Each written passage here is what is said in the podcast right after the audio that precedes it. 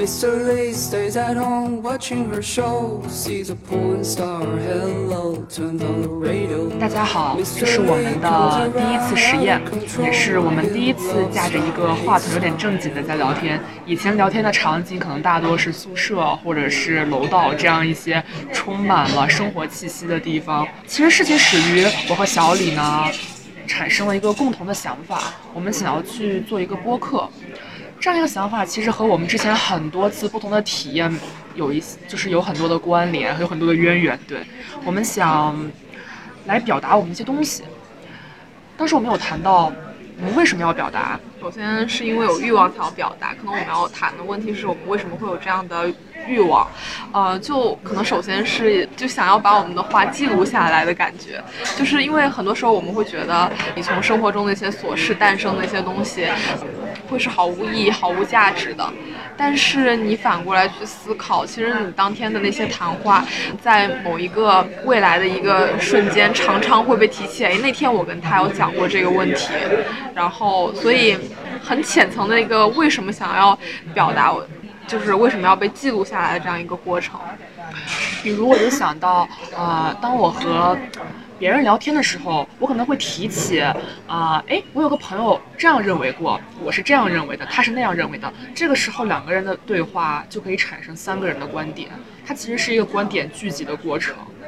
对，嗯，我同样也是说，而且这些东西往往是源自于你。对生活的一些思考，就是，嗯，比如说我经常看见一些很细琐的小事，然后就会很想跟朋友，很很想跟朋友分享。比如说我那天在逛网店的时候，就看见了匡威的鞋子，然后就是匡威的七零代就被就是捧得很高，然后受很多人追捧，就会思考为什么大家就会很想去买这样款鞋子，而不是说它的经典款。然后后来我当天就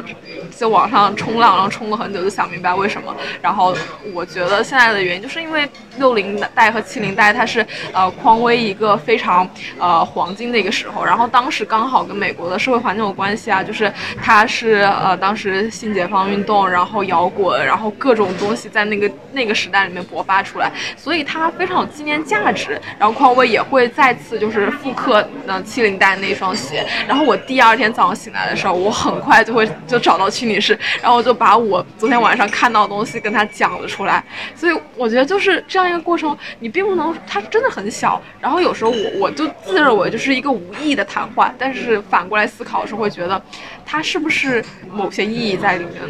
有点像是，呃，我们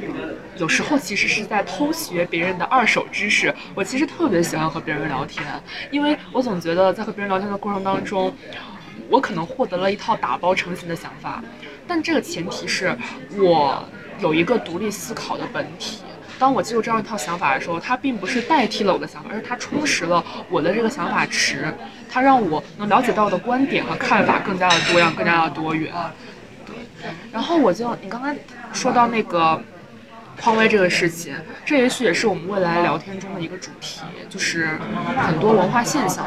很可能我们现在生活中习以为常的一些事情，它背后有着文化的脉络，有着一些呃社会的背景，它不是我们看上去那么简单。这样一些发现就会很有意思。对，然后你刚提到你会把它放到你的一个观点池那种感觉，然后但你这个观点池又。你你要去支撑它一个很重要的原因就是你独立思考，那独立思考很重要就是批判嘛。我们也是希望，呃，你在这个观点你知道的更多，其实你就会越去批判，因为你知道他说的东西有可能就是片面的。这个世界上还有各种各样的声音在这个里面，我们为什么要去表达的一个原因。对，就像是呃，马尔库塞他在《单向度的人》里面就是写过类似的东西吧，就是因为我们现在所接受到的观点，很多时候非常短平快，非常的直接，可能没有人会，太多人会去跟你梳理它背后的背后的这样一个包罗万象的世界，它直接呈现出给了一个快餐一样非常容易吸收的一个东西，那这样也会导致我们时常会。不去想为什么，而直接接受这样一个观点，其实就是希望表达可以让我们在，尤其不是这种短平快的表达，是相对而言有内容的、有原因的这样一种表达，可以让我们更多的来批判的认识我们生活中各种各样的事情。对，嗯，就你刚提到，就是生活这个点，就是要区分于生活中很多我们惯常的表达，就是关于吃个辣子，说哇，我今天吃到这个东西，我真的好好吃，这是一种很感性的一种经验的东西。我承认这个东西非常重要，我超爱吃，就我觉得我很喜欢跟朋友说，哇，你去看那家，我就就绝了，就是我也会常常有这样的表达。但是我们生活中也不能说仅仅是这样的表达，可以有更多。就是更严肃的一些话题以及你的思考在里面。对，也许用严肃谈话来称呼我们不是非常的恰当，因为我们只是两个人在聊天嘛，而且也不是很学术，对吧？就是它看起来啊不是那么严肃，但是最但是它区别于日常表达很重要的原因是我们是在聊很重要的话题，以及我们是在用一个探索的方式去聊，而不是仅仅去就是。去捕捉，或者是用用用情感的方式戏谑的来来进行传递，这样。嗯，但是我觉得偶尔还是可以，就是稍微戏谑一点嘛。就是你我们的表达会尽可能的轻松一些，就是会让你处在一个很舒适的环境里面。你听的时候，你你的收听场景可以是你在下班路上很疲惫的时候，也可以是你睡觉之前，然后就是。当一个催眠的东西，因为其实很有可能你听了我们的东西，你就什么都学不到。就是我们不是在告诉你知识，就是你也会那种一无所获的那种感觉。但是我们希望是呃提供一种观点，就是提供供你一个思考的一个呃观点池，就你刚刚提到那观点池的这样一个概念吧。其实有时候我也会想一个问题，就是戏谑的表达。他是为了什么？或者说，他有点类似于其实这嗯一类脱口秀。有的脱口秀它其实很有观点，但它以一个戏剧的方式表达出来，其实是不是就更容易被大家接受了呢？这样。对啊，就是我觉得是，就是之前那个节目里面也会说，很多人就是通过当当一个演员，他可以用戏谑的方式讲一些生活里很沉重的东西，然后把它变得很好笑的时候，他其实心里就已经过去那个坎儿了。而且就是这样，他的一些经验，同时不仅是让你笑，也会让你在笑了之后觉得这样的事情其实也可以，不是。不把它当回事儿那种感觉，所以戏谑的表达是可以把严肃的东西消解掉，然后又让你会有一些回味的那种感觉的。所以还是在这个过程当中，我觉得观点是最重要的。因为如果你的你的戏谑戏谑的，因为戏谑本来它用的戏谑，它是一个外壳，就是它是为了让。表达更容易被接受，或者是让表达的传递更加的轻松，它不会带什么枷锁的，不会有什么负担。但是观点是最核心的，因为如果没有观点的话，这样的一场表达可能就更像是在啊，就是当然它也很，它也它也很很有必要，在你轻松娱乐什么什么这种时候，它非常的关键。大家可能对于探讨问题，我觉得它帮助可能不会那么的大。那我就想到一个问题，就是你说我们把戏谑这个东西做成一个像工具或者像形式的东西，啊，但是啊，我们这样就很把内容跟形式就是分的区分区分开。那如果说这个内容的话，你认为什么样的东西是有价值的，是值得去讨论的东西呢？我觉得。我觉得任何一个问题，如果要追因到它背后的因素，或者是追因到人的动机，那么都是一件值得讨论的事情。就比如说，今天我们坐在这个咖啡馆里面，那么为什么会有咖啡馆？其实就是一个很值得讨论的话题。比如说，呃，一会儿也许我们会去，呃，吃饭，我们会选择中餐、西餐或者什么样的东西。那么，这种。啊，餐式不同风格的餐式的融合，以及它在世界上的这样一个呃流行，比如说呃，像日餐在台湾也许很流行，像日韩日餐在美国在欧洲其实的普及程度也要比中餐高很多。那这样一个情况它是为什么？如果我们多问一个为什么，我感觉就也许会有很多种解释，有点像是哎，但是哎，我有时候会怀疑自己啊，这种。总总希望在，呃，生活的角角落落都要学到什么的一种心情，它是不是正常的，或者是不是合理的？不应该有吗？我觉得分情况，就是很多时候，你当然需要那种闲暇的那种空间，就是你什么都不去想什么的。但是这种状态可能对于很有的人来说就是不存在的，因为你摄入并且思考的那个环那个过程是自然而然的，就是你会不自觉的就去问问一种问为什么，然后这个时候。这这已经是你生活的一个像一个原则摆在那个地方，你没有办法去违背它，你你就是在服从它。我见过这样一类人，他们就是在生活中非常的想要去，呃细节里面去获得一些什么，或者去问一些为什么，而且他非常乐于把这种他在生活中学到了大道理这样一件事情视为自己。呃，有一双观察生活美的眼睛啊，以这个自居，因为他们觉得你没有这样观察体是，这样生活，其实你是辜负了生活，或者你没有在好好的生活。你本来可以有更多的收获，但你现在却没有。但是这样一种状况，其实让我感到有些不适。有的时候我会觉得，嗯，这是一种生活状态，但另外一种似乎也未尝不可。对，我觉得你刚刚说那种就那种生活状态，其实就很均质，就是你把所有的生活都，你把生活的价值用你有没有收获来衡量。还蛮功利的，是对，就是还蛮功利的一种状态。但是我们是希望，呃，我们的听听我们播客的朋友就不需要带这样的负担去听我们的节目，因为我们刚刚说到，你可能什么都听不到。我们可能希望的是，第一是做一种呈现 n 加一种声音，我们的播客是作为那个一，然后这个世界上还有。各种各样的声音，我们把它称为 N，把这样一个组合作为我们这个播客这个实验的核心的部分。小李啊，想问你个问题，你是嗯，你觉得你跟别人聊天的时候，你是想听到相同的声音呢，还是想听到不同的声音？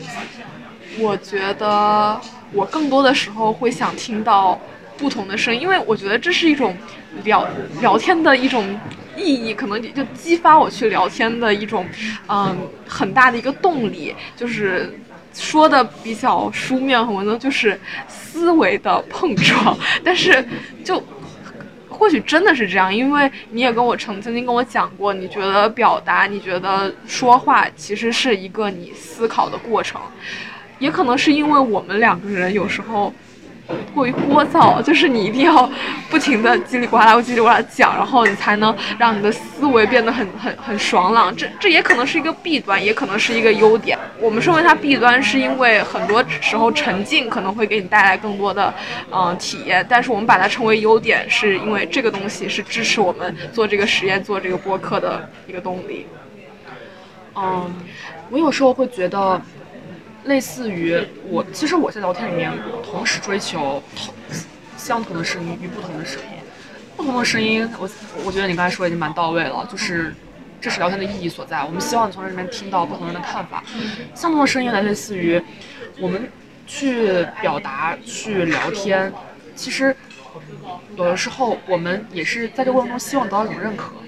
就是你其实是通过这个过程来判断你究竟是少数还是多数。有谁和你意见相同，谁和你意见不同？